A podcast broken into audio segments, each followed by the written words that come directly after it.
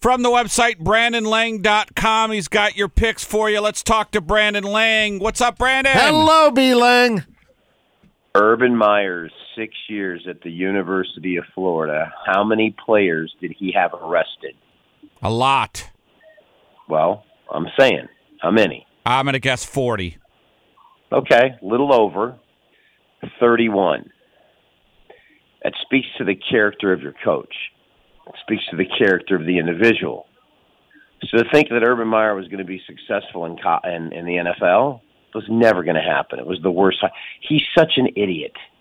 He could have sat back, relaxed. USC job opens up. You're living in Bel Air. You got a membership to Bel Air Country Club right. and uh, you're you're you're you're in a five million dollar mansion. It's seventy two degrees every single day, and you got one of the best recruiting bases in the country, and you bring the Trojans back. You get into producing movies. You open up your own movie company, and you're just a baller, Yeah. baller, baller. Now you're an unemployed, disgraced ex football coach. I got it. You guys ready? Yeah. Yeah. Get a hold of your people. Get a hold of my people. I've got the greatest reality show idea on the face of the planet Earth. Okay. Here we go. You get a big mansion right in LA, Malibu, on the ocean. You put Jon Gruden there, you put Urban Meyer there, and you title the show, What Do We Do Now? you could just take listen, Urban was caught with a blonde. My wife was my wife was working at Hooters and was in a Bahama breeze down in Tampa with her friend Cher and Jon Gruden, who's married. The coach of the Bucks is sitting at a table four tables over and orders him drinks and wants him to come over and join him when he's got three girls with him already. So you could throw Hooter girls in the house. Urban could get same blonde. Uh, what was it? Came in Nebraska was the blonde that was grinding up. Check out our Instagram page. That was in Columbus. And just call it, what do we do now? And just, there's the house. Put the cameras. Go, boys. Go. Oh, my I, God. it, it'd be big. Oh, my God. So, anyway. Oh, well, life goes on. It's Life goes on. Nothing tomorrow. Yeah, Let's well, rock and Pete, roll. we got bowl games starting. What do you think? Uh, 12 noon, Middle Tennessee, Toledo. Up north is minus 10. Do you are these are these little bowl games appealing at all? Yeah. Do you even play these? Yes. Yes, we need action. We got to have action. It's why we're in this. I think that Toledo game goes over the posted total. It's a low posted total of, uh, I think last time I checked, it was uh, down to 50 and a half.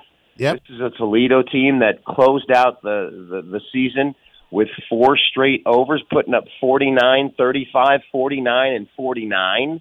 Um, this offense, uh, they got 20 starters back. It's been kind of a tough season for them.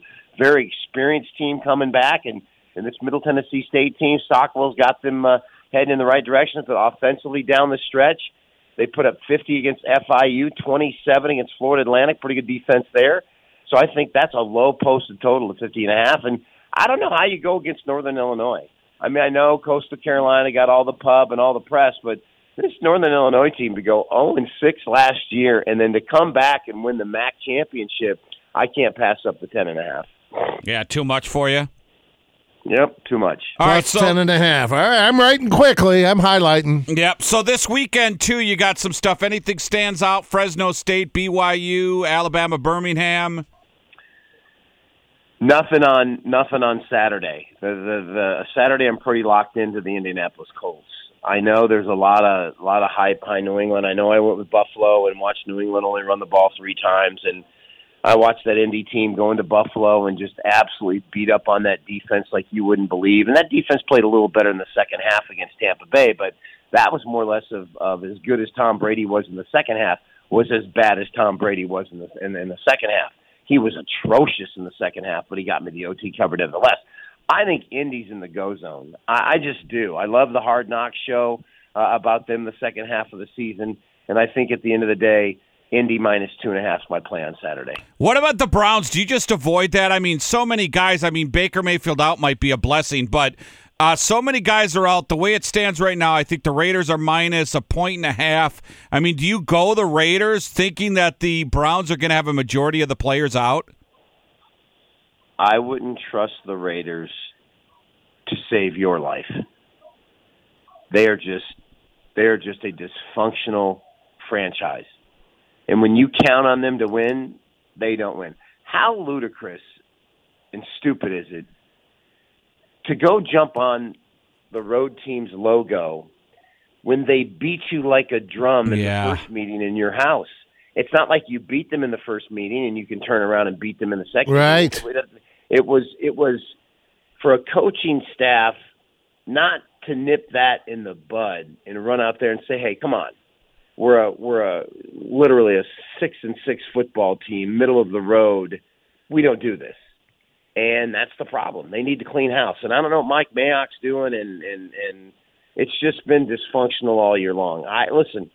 Give me the Cleveland Scrubs. Give me, give me, give me the Scrubs of Cleveland at home as a dog. I mean, I won't play the game, but if I had to play it, I would I would take the I would take the Cleveland B team that still has a outside shot for the playoffs than I would the Raiders who are done. Would you play the Bengals uh, getting uh, plus two and a half against the Broncos?